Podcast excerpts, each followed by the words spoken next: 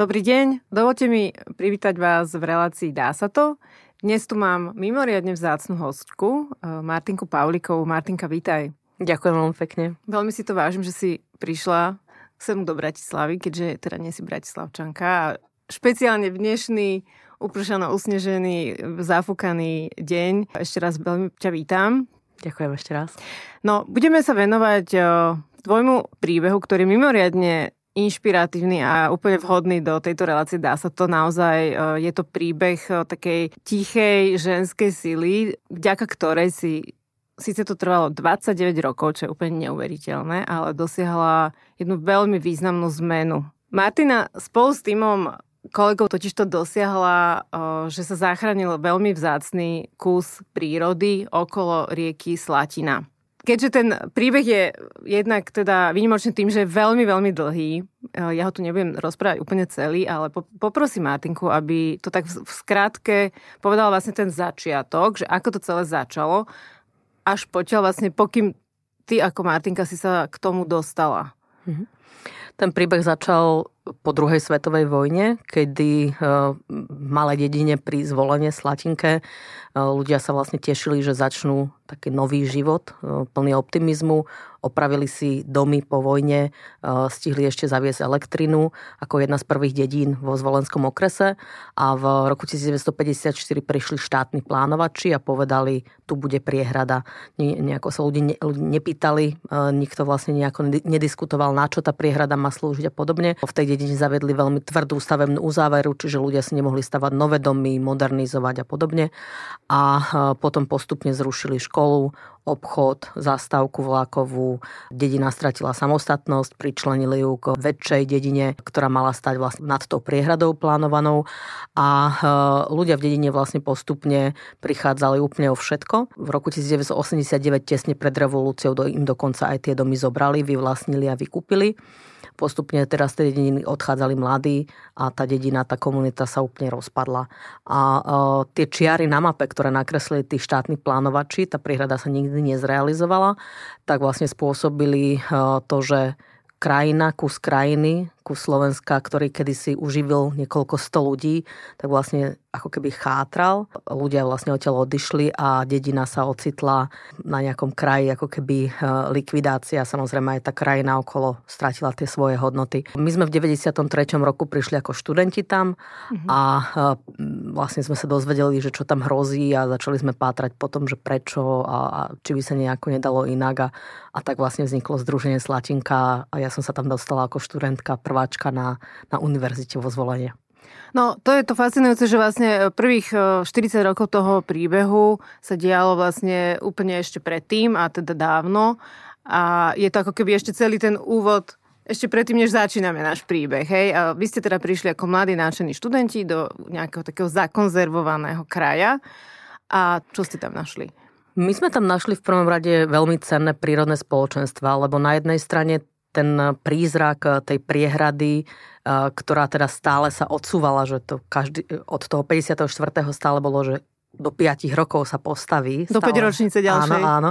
A, tak tá na jednej strane zlikvidovala tú kultúrnu krajinu, tú, tú štruktúru veľmi cennú, lúky a dedinu a, a vlastne komunitu, ale na druhej strane e, paradoxne ochránila ďalšie časti krajiny, hlavne rieku, čiže tá rieka, ktorá tam tečie v strede, tak je nezregulovaná, veľmi pekná, s brehovými porastami, ktoré sú niekoľko sto rokov staré, ktoré my to voláme, že riekoles, čiže niečo, kde nevie človek, kde začína rieka a kde začína les, že to vlastne sa prelína celé. A my sme sa tam vlastne dostali e, s tým, že sme si išli pozrieť, že tu narastú takéto rastlinky veľmi vzácne a takéto živočíchy a tieto spoločenstva sú v takejto kombinácii na Slovensku absolútne unikátne a v Strednej Európe takéto nenájdete. A pozri, pozrite si to, lebo to tu už nebude. To bolo vlastne e, to, čo sme prvýkrát dostali. To boli vlastne naši pedagógovia z Technickej univerzity z fakulty ekológie a potom z druhej strany vlastne sme to dostali od miestnych ľudí, hlavne od zvolenčanov, od ľudí, ktorí sa vtedy angažovali v ekológii, v ochrane prírody a vlastne v tom 93. ten prízrak tej priehrady znova ožil bol pár rokov taký trošku utlmený, 3-4 roky a vlastne v tom 93. ožil. a bolo také, že poďme s tým niečo urobiť. Že poďme teda... Postaviť tú priehradu? Nie. že vysvetliť, že, že tá, tá, tie doby sa ako keby posunuli, že to poznanie vedecké, uh, aj, aj environmentálne je trošku ďalej a vlastne tie priehrady, ktoré boli v tých 50 rokoch nakreslené kade tate po Slovensku, tak mnohé z nich vlastne uh, už sú prekonanými konceptmi. A mne keby niekto povedal v tom 90. Rok, 93. roku, že stráviš pri tomto takmer 30 rokov, tak by som si povedal, 30 rokov, to už to, to som sa, vtedy, mala som 18 rokov, tak som si to ani nevedela predstaviť o 30 rokov. Ale celé tie roky e, to nebolo také nejaké, že teraz e, snaženie sa a, a pretekanie, že, že či skôr zostarneme, alebo či sa nám to podarí. takže, takže bolo to naplnené aktivitou s ďalšími ľuďmi a, a mne to ani teda ani tak nepríde, že to 30 rokov bolo. Hej, e, ťažko sa aj popisuje, že čo sa dialo počas 30 rokov, je to strašne dlhá doba, ale teda Pointa je, že na začiatku vy ste tam prišli ako mladí a teda vy ste si uvedomili, že bolo by fajn to zachrániť a začali ste teda nejaké aktivity s tou záchranou teda robiť. A teda tie plány stavať tam tú priehradu boli stále, ale ako tomu správne rozumiem. Áno, áno. V tom 93. Uh, začal uh, proces posudzovania vplyvov na životné prostredie. Vtedy to bolo také novum na Slovensku. Dovtedy také nič neexistovalo a uh, bol to vlastne taká taký prvý krok v povolovaní tej priehrady. Ten proces trval niekoľko rokov. A vy ste teda do toho asi vstupovali, predpokladám? My sme do toho mhm. vstupovali uh-huh. a tým, že to, ten proces asi polovica bežala podľa návrhu zákona, nie podľa platného zákonu, ale podľa niečoho, čo ešte nebolo schválené, uh-huh. tak my sme vlastne potom išli na ústavný súd, ktorý to, ten proces vlastne zrušil. Niekoľko rokov zase trvalo, kým sme úrady konečne nejako prinútili pozrieť sa na to, že veď ale ústavný súd rozhodol, medzi tým začalo ďalšie konanie, skončilo konanie, ďalší súd, územné plány, chodili sme na ministerstva, snažili sme sa vlastne rozprávať nielen o, o našej Slatinke, o dedine a o údolí rieky Slatina, ale aj celkovo o ochrane a využívaní vôd, o tých nových poznatkoch. Veľa sme vlastne robili s miestnymi ľuďmi. Snažili sme sa dať možnosť spoznať ľuďom, hlavne zo zvolená z okolia, tie hodnoty toho údolia, ktoré tam sú, prečo je to také cenné. Veľa sme vlastne pracovali s mladými ľuďmi, pretože sa, samozrejme zaujímali, že čo to tam robíme, prečo tam chodíme zberať odpadky a, mm-hmm. a, a rôzne veci. My ako ekológovia musím povedať, že sme si veľmi rýchlo povedali, že toto nebude naša ako keby pracovná činnosť. My sme celé roky o, veľká, veľká väčšina práce bola robená dobrovoľnícky. To musím povedať, že mm-hmm. to si veľa ľudí nevie predstaviť, že popri práci ešte niečo takéto ťahať, ale rozhodli sme sa to kvôli tomu, že nechceli sme byť závislí od grantov a od, od financií mm-hmm. a robiť vlastne takúto, takúto činnosť sme sa rozhodli, neviem ako to presne vysvetliť e, v tako, ako širokej verejnosti, ktorá, ktorá si niekedy hovorí, že tí ekológovia, kto ich platí a, a podobné mm-hmm. veci, že prečo niečo robíme zadarmo. Bolo to hlavne kvôli tomu, že my ako profesionálni sme v tej ekológii pracovali v, v životnom prostredí, keby, ale niekde inde, uh-huh. hej. Pretože sme videli, že niektoré organizácie, ktoré mali treba nejaké štátne granty alebo aj veľké granty, nejaké európske, tak potom vlastne aj sami sa cenzurovali, že nešli proti štátu, súdne a neviem aké ďalšie konania, lebo sa proste báli, že o tie granty a o tie mm, vlastne peniaze prídu a potom mm-hmm. je veľmi ťažké sa vlastne veľmi rýchlo, keď nepríde výplata, máte deti, máte hypotéku, máte rodinu, tak zrazu e, rýchlo hľadať, hľadať niekde inde príjem. Čiže my sme si veľmi rýchlo povedali, že toto bude naša činnosť, ktorú chceme robiť, chceme sa v nej rozvíjať, ale nebude nás živiť. A to vlastne sme si dávali na to pozor, že aby, aby sme neboli od toho existenciálne závislí. A keď hovorí, že my, tak to je tým asi koľko ľudí, a teda asi rozumiem, že sa možno menili v tých 29 rokoch, ale aký uh, roky? My máme taký, taký, ja to volám, že orbity, hej, že vlastne mm-hmm. je, je Slatinka ako dedina, ako miesto veľmi magické a veľmi pekné, a ktoré, ktoré vlastne, keď ľudia tam prídu, tak uh, veľa z nich uh, po niekoľkých hodinách hovorí moja slatinka, naša slatinka mm-hmm. a mhm. videl som našu slatinku. A, a okolo toho miesta, okolo toho cenného územia ľudia vlastne ako keby prichádzajú niekto na jedenkrát, niekto desaťkrát, niekto na pár rokov, niekto na 30 rokov. Uh-huh. A tá core skupina, tá, ktorá vlastne ako keby je tam okolo toho, by som povedala, že je možno 15-20 ľudí, ktorí, ktorí viem, že keď niečo je potrebné, tak idú, položia uh-huh. ostatné veci a prídu pomáhať a, a uh-huh. urobiť. A potom je veľká skupina ľudí, ktorá naozaj tam príde treba raz, dvakrát do roka a ďalšia skupina ľudí, ktorá tam pre vás príde raz alebo dvakrát za život, ale potom nás podporuje napríklad finančne alebo, alebo nám zavolá, keď je nejaká kampaň, urobím vám mm-hmm. web stránku. Videl som, že máte hroznú web stránku a urobím vám to uh, zadarmo alebo to vaše logo združenia je pekné, ale vy by ste potrebovali nové logo kampane, tak tu máte. Mm-hmm, Čiže mm-hmm. máme takýchto podporovateľov, máme dobrovoľníkov, ktorých som v živote fyzicky nevidela, ktorí nám proste napíšu a povedia, že chcem vám pomôcť a pomáhajú mm-hmm. nám online, prekladajú nám materiály a podobne. Čiže mm-hmm. a... neviem povedať, koľko nás je všetkých. Hej, a teda čo sa týka tej práce, ktorú ste tam teraz za tých 29 rokov robili, rozumiem tomu správne tak, že jednak teraz ste to tam nejak ošetrovali, to územie, že nejaké fyzické veci, presne ak si hovorila, že zbieranie odpadkov a neviem ešte čo všetko možné iné, prípadne ma doplň.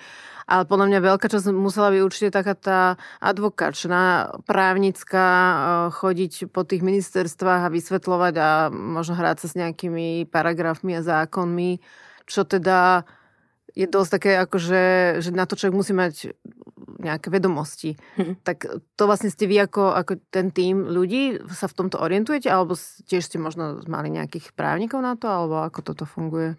Aj, aj. Veľa z nás je vyštudovaných ekologov, uh-huh. naozaj s vysokou expertízou, plus uh, dlhé roky nám pomáha uh, súčasné Via Juris, uh, čiže právnici, ktorí, uh, právničky, ktoré, ktoré sa vlastne profilujú v oblasti životného prostredia a uh, už od tých 90. rokov pomáhajú v rôznych kauzách. Povedz nejaké mená, prosím ťa. A pani Čaputová nás zastupovala Zuzka tiež. Čaputová, áno. Áno.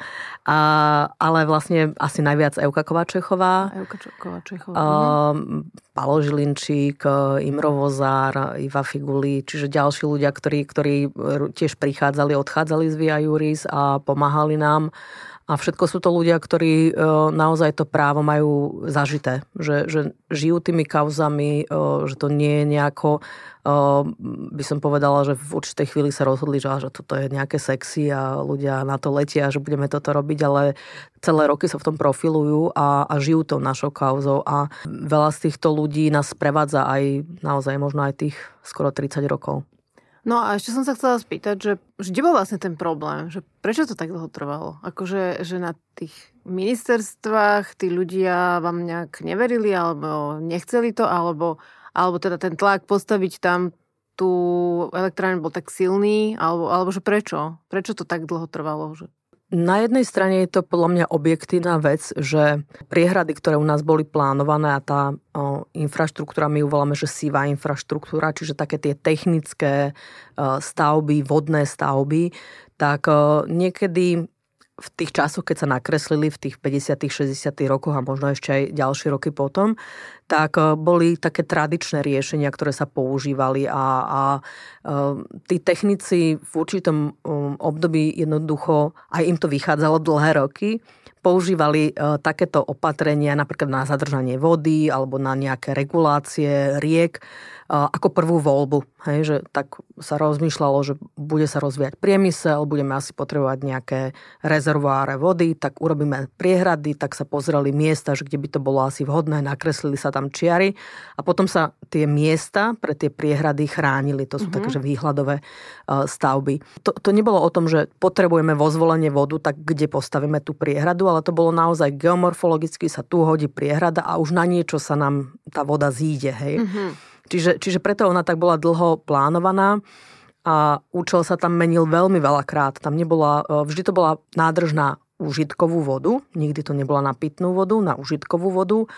A napríklad elektráren tam bola len malá vodná nakreslená, hej, čo to bola, to bola akumulačná nádrž chystaná a tá voda raz mala slúžiť pre polnohospodárov, raz pre priemysel, potom sa rozprávalo o jadrovej elektrárni Mochovce, čo je 100 kilometrov mimo, potom sa rozprávalo o klimatickej zmene, o protipovodňovej ochrane, že tie, uh-huh. to sa menilo. Uh-huh. A podľa mňa to je hlavný ako keby dôvod, že prečo sa to nepostavilo, pretože tú priehradu ako keby nikto urgentne nikdy nepotreboval. Že, že nebol ten objednávateľ, že, že mm-hmm. potrebujeme tú vodu. No a potom prečo to tak dlho trvalo to rozhodnutie zrušiť? O, pretože stále sa to tak nejako, že a tak niekto ju niekedy bude potrebovať. Že, že ako keby urobiť takéto rozhodnutie je tak náročné, že už sme ako keby že 30 rokov niečo chceli, alebo 40 pomaly, takže už teraz nemôžeme si len tak povedať, že už to nechceme, že už sme, vieš, že tie stratené náklady, že už sme do, toľko do toho dali, takže už to proste dokončíme, akože hoci teraz už vlastne to ani netreba. Môže byť, že toto? Podľa mňa taká zotrvačnosť. Zotrvačnosť. Zotrvačnosť, e, možno také, také spolahnutie sa na tie technické opatrenia, lebo keď som začala teda hovoriť, že tie tradičné a tie, uh-huh.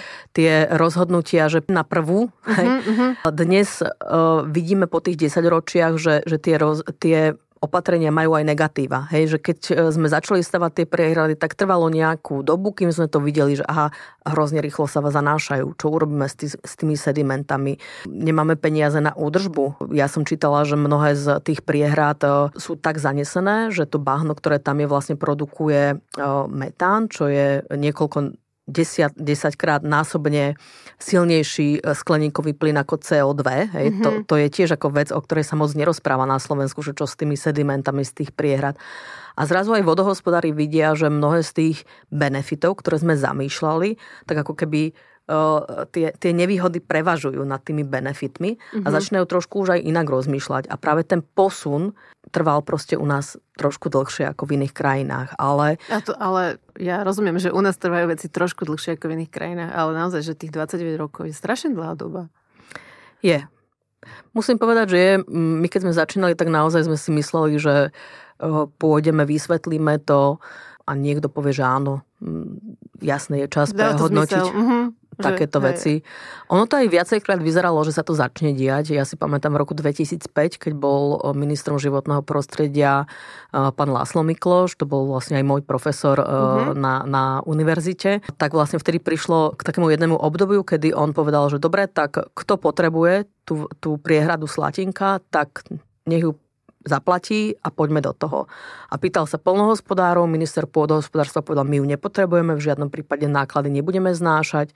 Minister hospodárstva povedal, my ju nepotrebujeme, životné prostredie ju tiež nepotrebovala. Vtedy sa vlastne chvíľočku ako keby utlmil ten, ten tlak e, na mm-hmm. výstavbu, mm-hmm. ale potom prišiel nový minister a znova sa to zmenilo.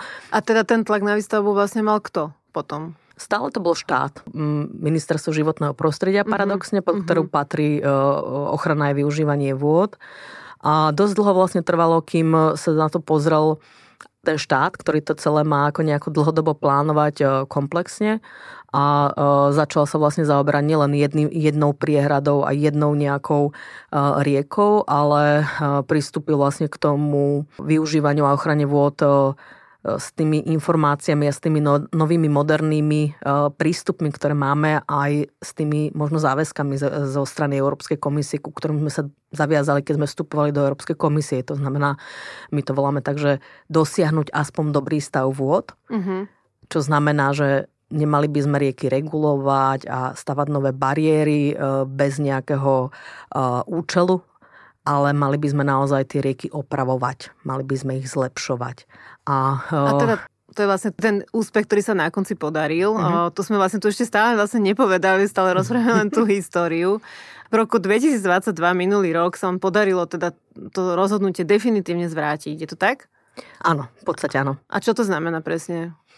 Uh, znamená to presne to, že v júni 2022 vláda prijala uh, novú koncepciu vodnej politiky.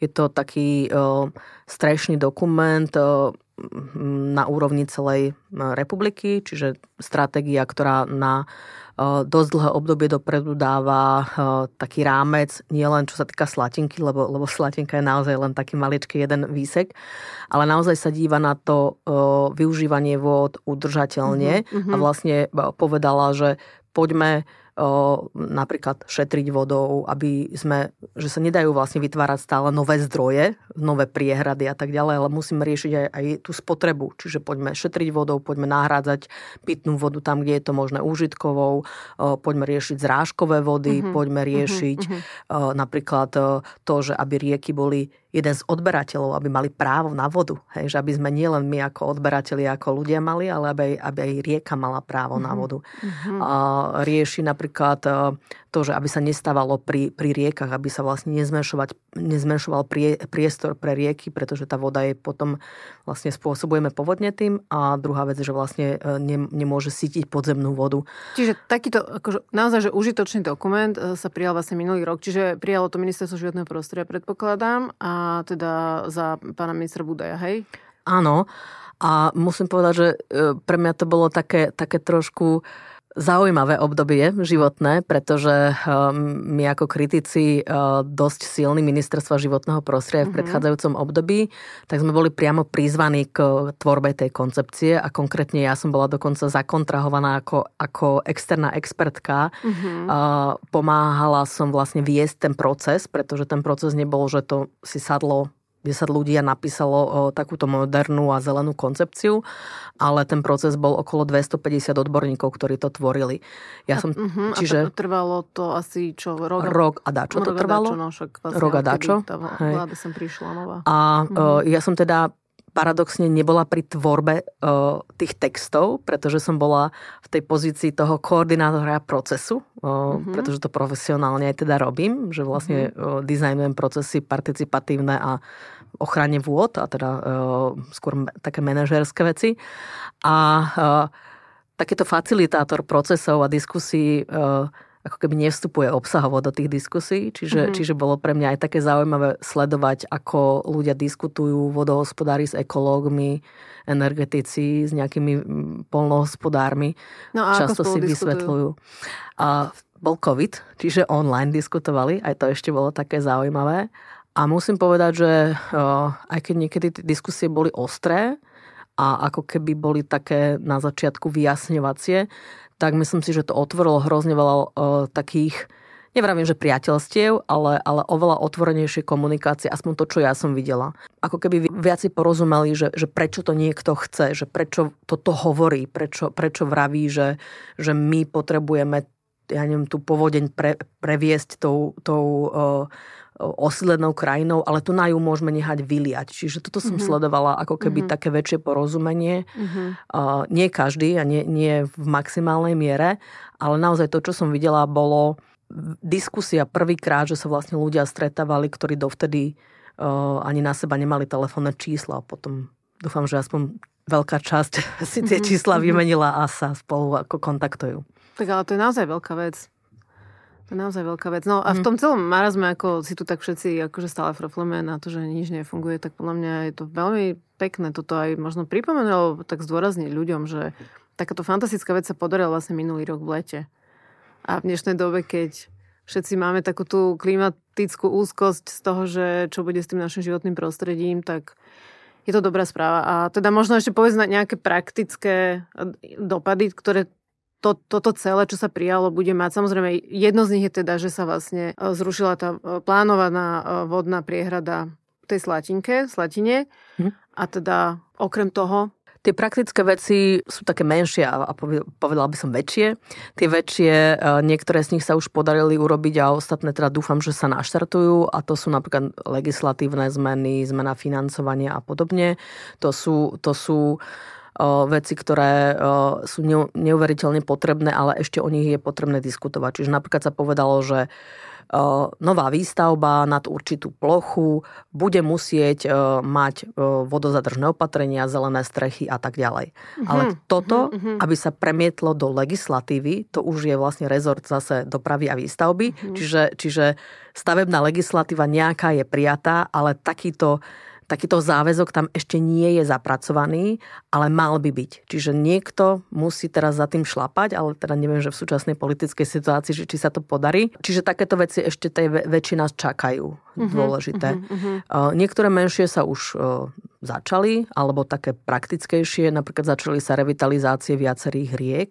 Spomínala som tu Moravu Tam sa to vlastne dostalo už aj do plánu obnovia odolnosti, čiže pripravujú sa projektové dokumentácie, mali by byť vlastne zrevitalizované úseky riek, o ktorých e, vodohospodári, ekológovia vlastne snívajú už možno tiež tých takmer 30 rokov, že budú zrevitalizované. Takýchto, takýchto území, ako je tá Slátinka, je na Slovensku teda viacej. Áno, áno. Koľko? Desiatky, stovky?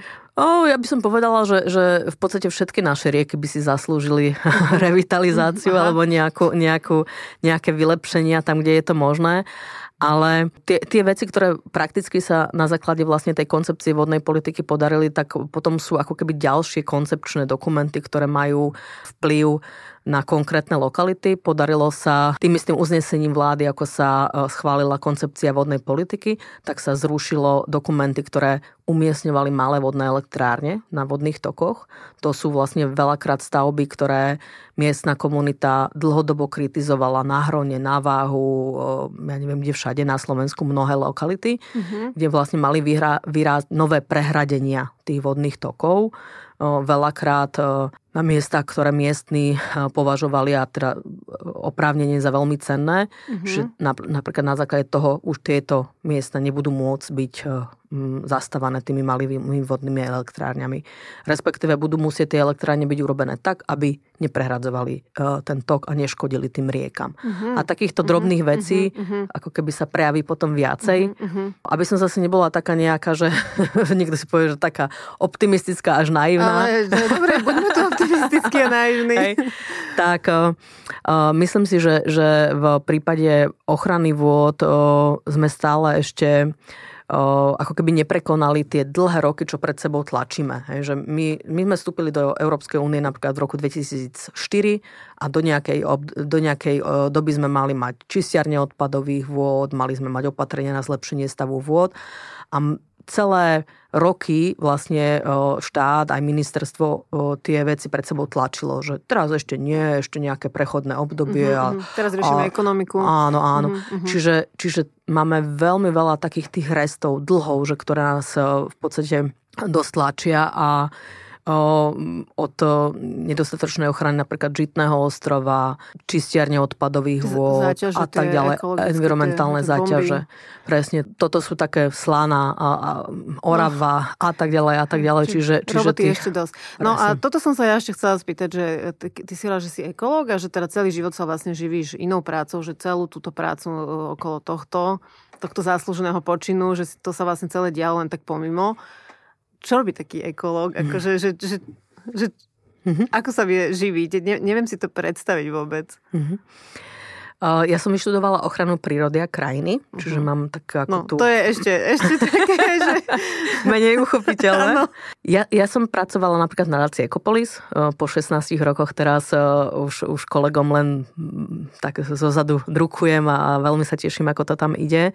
Čiže manažovala som programy, kde sme podporovali malé projekty, miestne komunity, ktoré chceli vysadzať stromy, ktoré chceli ja neviem, zlepšovať stav svojich chotách požiároch, čo sa týka ochrany vôd, obnovovali studničky, cyklotrasy Čiže a tak veci v životnom prostredí, ale také malinké, hej? Áno. Také naozaj, že komunitné. Áno. Uh-huh, uh-huh. A my sme vlastne hľadali financie na tie projekty, potom sme vyhlásili program, uchádzajte sa, kto, kto chcete niečo urobiť v tejto v tejto téme. Tí ľudia sa prihlásili, my sme to museli s odborníkmi vyhodnotiť, skontrolovať, či sa tie peniažky dali na správne aktivity, na tie, ktoré ľudia vlastne chceli a potom, potom sme to vlastne um, zase odreportovali tomu, kto nám dal tie peniažky. Čiže bol ta, bola to taká manažerská práca a mm, plus som napríklad pracovala pre úrad spolomocnenca vlády pre rozvoj občianskej spoločnosti, kde sme monitorovali eurofondy.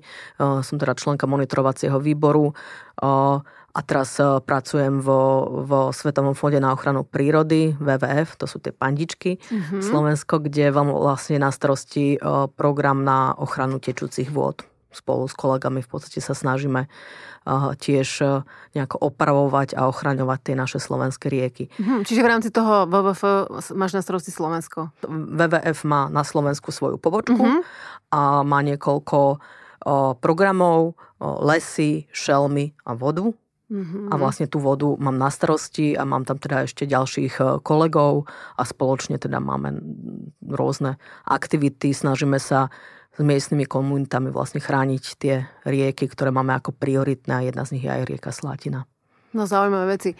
No možno taký malý teasing pre mladých ľudí dneska, ktorí e, sa mnohí teda e, sa nejak obávajú o tú klímu a riešia tieto klimatické veci, že dá sa aj takto, aj, aj má to ako celoživotné vlastne ako prácu, zamestnanie alebo po, povolanie, poslanie.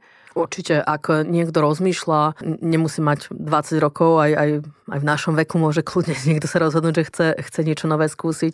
A myslím si, že ekologov je potrebné, ako ja by som rovno teraz, že 10 ľudí vedela umiestniť, na ministerstve hľadajú, na štátnej ochrane prírody hľadajú, kade kde. Uh-huh. Ale musí teda ten človek to vyštudovať buď musí vyštudovať alebo mať nejakú, nejakú prax v tom, uh-huh. aby mohol vlastne sa k tomu potom už kvalifikovane postaviť. Ja tým, že pracujem v ochrane vôd, tak som si tiež musela, stále si dorábam rôzne kurzy vodohospodárske a podobne, pretože to poznanie ide ďalej a myslím si, že s tou školou sa už nikto len tak neuplatní. A zároveň, keď niekto iba študuje a, a nezaoberá sa nejakými vecami okolo, tak si myslím, že aj tá, to uplatnenie je trošku menšie alebo hľadá si tú prácu ťažšie, ako keď počas štúdia už sa zaoberá alebo je dobrovoľníkom nejakej mimovládnej organizácii. My sme v podstate tiež ako študenti, keď sme začínali, tak sme založili združenie. Mm-hmm. Boli sme veľmi mladí a, a veci, ktoré nám prednášali naši pedagógovia, tak my sme zároveň žili. Hej, že my sme chodili na tie prerokovania, museli sme tam argumentovať čo tam žije v tej slatine, čo tam rastie okolo a, uh-huh. a bolo to také, že, uh-huh. že uh-huh. hrozne veľa nám to dalo. No a keď si to tak predstavujem, že si chodila na tie všelijaké stretnutia a na tie rokovania, na tie ministerstva a teraz už, už ste niečo začali, potom sa to celé vrátilo a potom tak prešiel rok, 5, 10, 15, už bol 20, 26, 5 rok. Čo ti tak dávalo takú nejakú energiu a silu, že, že si si nepovedala, že tak sa na to vykašlem? Ja, ja neviem, že či energiu. Ja som nikdy nejako nepochybovala, že, že e, skôr či neskôr to niekomu vysvetlíme a, a musí sa to už zlomiť. Hej, že, uh... A že to, to ti nevadilo? Ale že, že tá frustrácia z toho, takže to tak dlho trvalo, že to ťa nezlomilo? Nie, nie, že popisuješ, že proste mala si tú vieru, akože bez ohľadu na to, že už to trvá tak dlho. Zjavne si teda veľmi trpezlivý človek. Ja som vôbec netrpezlivý človek, práve že ja som veľmi netrpezlivý človek, ale e, teraz nedávno som si z, čítala znova o životných zručnostiach, že rozvoj životných zručností a narazila som tam na jednu životnú zručnosť, ktorú asi som si vytrenovala rokmi a e, bola charakterizovaná ako tvrd, tvrdohlavosť, ktorá je ovládaná a vlastne to, že vytrvalosť. Uh-huh, Životná zručnosť, vytrvalosť, takže asi som skôr vytrvala ako trpezlivá lebo, lebo trpezlivá teda nie som vôbec. Snažím sa na tom samozrejme pracovať. A ono tým, že vždy bol pred nami nejaký krok, kde sa vlastne dalo niečo robiť. Vždy bol niekto, komu sme mohli ísť vysvetliť, či to boli poslanci v meste zvolen, eh, na Bystrickom samozprávnom kraji, na ministerstve. Vždy proste boli ako keby možnosti, kde o tom rozprávať eh, a keď nás proste vyhodili alebo nepustili na nejaké rokovanie, tak sme chytili, napísali sme, poslali sme im to poštou, keď to neprečítali, tak sme poslali odvolanie a neviem čo všetko možné. Čiže neustále sme sa snažili vysvetľovať argumentovať, argumentovať a myslím si, že našou takou devizou bolo, že nikdy sme na to nešli osobne, že by sme niekoho urážali, že, že to je taký nejaký hlupák, že nás nechce počúvať. Vždy sme si hovorili, že musíme mu to nejako inak vysvetliť, musíme to iným spôsobom podať. A dôležité bolo, že my sme sa snažili vždy sa popri tom ako keby tak baviť, ale teraz v takom dobrom zmysle. Mm-hmm. Že, tak o to mi povedz ešte viac, to ma zaujíma. Napríklad chodíme splavovať, chodíme vlastne objavovať e, nielen Slatinu, ale aj iné rieky. Sme si vymysleli naučný chodník, sme sa riadili v, e, v údolí Slatiny, alebo sme začali kosiť nejakú lúku, kde boli orchidé. Toto Novíme. teraz rovno si mi nahrala. A čo teda bude s tou Slatinkou a teraz s tým údolím tam okolo tej rieky ďalej? Tak e, my si myslíme, že by to malo byť rozhodnutie tých miestnych ľudí, že čo tam bude, že či tam uh, bude nejaká normálna dedinka alebo nejaká skôr rekreačná oblasť na nejaký prírodný turizmus alebo niečo podobné. Um, my tak to teda... Asi, asi tušíš, nie? Že čo oni chcú vedieť za tých 29 rokov, už asi... Tak my máme máš... nejaké sny a predstavy. Uh-huh. Uh, tí miestni ľudia, to, to, je, to si zase netreba nejako predstavať, že je to dedina plná ochranárov. To je normálna dedina, tak ako každá iná. Čiže Koľko niektorí ľudia... obyvateľov asi? Veľmi málo. Okolo 30 ľudí tam má trvalý pobyt, ale ďalší tam vlastne žijú bez trvalého pobytu, lebo sa tam nemôžu. Do tých domov tie domy sú ešte stále štátne, uh-huh. len niekoľko je súkromných. Uh, niektorí sú takí, že by skôr chceli, že aby tam bol ten kľud, aby tam bolo to ticho, niekto tam chce normálne bývať, čiže mm, mu nevadí, že niekto cudzí by tam chodil. Nepochybujem, že niekto sníva o tom, že si tam postaví neviem aký dom, možno tam niekto už má aj skúpené pozemky, že už si myslí, že to rozparceluje nejako strašne na tom zbohatne. My by sme boli radi, aby tá dedina nerástla do, do, ďalej, do mhm. krajiny. Uh-huh. Na jednej strane tam nie je infraštruktúra, nie je tam kanalizácia a, a tieto veci, čiže uh-huh. by to mhm. nebolo ani dobré pre tú krajinu. A na druhej strane to okolie je naozaj veľmi cenné. Prírodne cenné, tá rieka je veľmi cenná. Čiže ak by tam hrozila nejaká výstavba nejakých štvrtí rodinných domov, tak pravdepodobne by sme prišli o nejaké hodnoty, ktoré, ktoré sme, o ktoré sme bojovali a ktoré by sme mm-hmm. tam chceli mať. Dôležité je vlastne ešte povedať, že okrem toho rozhodnutia, že tá priehrada teda definitívne končí a že štát ju nebude už ďalej pripravovať, tak e, štát tiež v lete schválil, že celá rieka je e, chránená od zvolená až po Zvolenskú Slatinu, čiže 12 kilometrov toho údolia, ktoré malo byť zaplavené a mhm. zničené, mm-hmm. tak je teraz územím európskeho významu. Čiže mm-hmm. tým spôsobom mm-hmm. je trošku aj limitované to využitie územia, ale nie je v tom význame, že by tam nikto nemohol ísť, alebo, alebo by, ja neviem, rybári tam, ne, normálne tam môžu chodiť rybári, polovníci a tak ďalej. Mm-hmm. Ale tá výstavba by tam musela vlastne byť taká, taká aby, ne, áno, aby neohrozila. Uh-huh, že to tam je teda také veľmi vzácne. Áno, áno. Uh-huh. No. Uvidíme, čo bude so Slatinkou, to je ešte veľká diskusia, ktorá je pred nami. Ako my by sme radi pri tej diskusii boli, ale ako ochranári nechceme nejako ťahať, lebo my nie sme nejaká organizácia, ktorá by proste tam mala nejaké majetkové alebo iné záujmy, ale, ale skôr z toho environmentálneho hľadiska by sme tam chceli pritom byť. A keď teraz možno nejaký čl- človek premýšľa nad nejakou úlohou, nemusí to byť úplne, že environmentálne, ale proste nad niečím, že či sa má do toho pustiť, je tu, vidí tu nejakú možno nespravodlivosť, alebo nejak, má nejakú myšlienku, nejaký nápad, že toto by som mohol urobiť, aby bolo niečo lepšie. Ale naozaj, že to riešenie je tak akože v horizonte, že desiatok rokov, že povedala by si muž, aby do toho išiel. Vieš, že s terajším poznaním, hej, že lebo ty, keď si sa rozhodovala, že to budete robiť, tak si nevedela, že to bude trvať 29 rokov. Mm, ja si myslím, že každý z nás môže niečo urobiť. Hej? A o, keď to tak človek poctivo v sebe analizuje, tak, tak potom nemá nejakú pochybnosť, že či do toho ísť alebo nie. Že niekto môže len zdieľať na, na nejakej sociálnej siete, že aha, toto je problém. Niekto, keď to uvidí, tak si, tak si povie, že aha, veď ja, ja, viem, ja viem toto, môžem, mohol by som toto, hej. Áno, že, uh-huh. že, že niekto môže byť, ja neviem, chodiť na zastupiteľstvo a tam povedať poslancom, že pozrite sa, takéto niečo uh, sa ide diať a ja ako občan by som vám chcel povedať, že ja by som chcel, aby ste pomohli tomuto alebo prijali nejaké takéto rozhodnutie. A nejak, niekto je poslanec a môže navrhnúť uznesenie, niekto je, ja neviem, novinár môže o tom hovoriť, niekto je riaditeľ nejakej sekcie na ministerstve. Čiže každý z nás ako keby má možnosť a keď urobím naozaj, čo reálne môžem urobiť, ale poctivo, hej, že, že, že že všetko. To všetko, hej. Uh-huh, uh-huh. Tak myslím si, že, že sa proste dajú veci meniť. Uh-huh. Ak človek si povie, že a to nemá význam a bohe, ako dlho to bude trvať a aj tak nič nedosiahnem, tak potom sa to nedá.